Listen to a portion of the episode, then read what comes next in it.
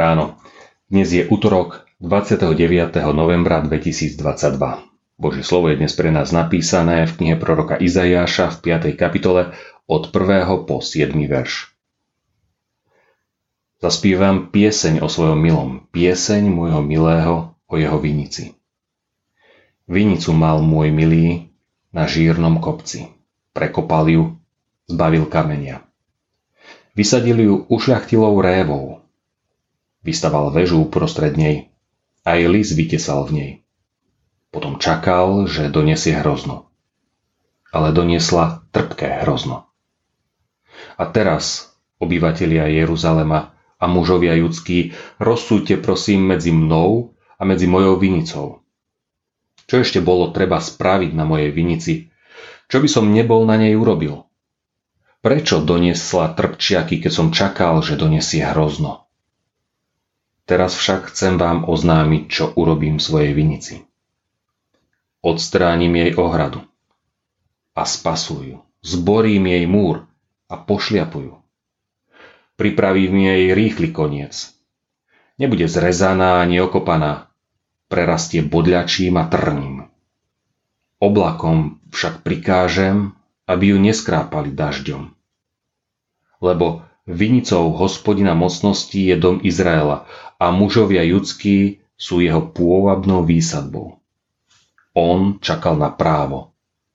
A tu, hľa, prelievanie krvi. Na spravodlivosť a tu, hľa, volanie o pomoc. Môj milý, môžeš povedať rovnako ako Izaiáš, že hospodin je tvoj milý, tvoj milovaný?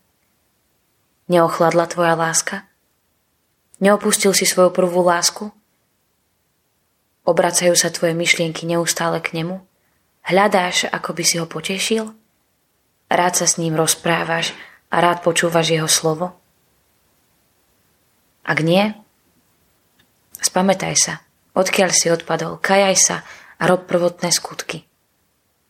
Pretože ak hospodin pravdivo môže povedať Jeruzalemu a mužom ľudským, ktorí ani netušili o kríži, o tom, čo všetko Boh v láske k ľuďom urobí, kde je moje ovocie? Čo ešte bolo treba spraviť na mojej vinici, čo by som nebol na nej urobil? Jan odpovedá v 3. kapitole, tak Boh miloval svet, že svojho syna dal. Urobil novú výsadbu na novom kmeni. Ako môžeme prinášať ovocie? Náš pán nám hovorí, ja som vinný kmeň a vy ste ratolesti.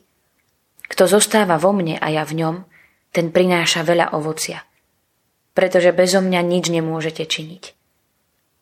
Ako mňa miloval Otec, aj ja som miloval vás. Zostaňte v mojej láske. Kresťanstvo nehovorí konaj, prinášaj ovocie a budeš zachránený. Kresťanstvo hovorí, si milovaný. Ver, zostávaj v Kristovi, v jeho láske a ovocie bude iba prirodzeným dôsledkom. Modlíme sa. Bože, ďakujem Ti, že si nás stvoril pre lásku. Odpusť, že túto lásku málo žijem. Rozlievajú v mojom srdci svojim duchom svetým, aby si mohol k sebe mnohých pritiahnuť aj prostredníctvom mňa. Amen. Dnešné zamyslenie pripravil Jozef Višňovský. Vo svojich modlitbách dnes myslíme na cirkevný zbor Veličná. Prajeme vám požehnaný deň.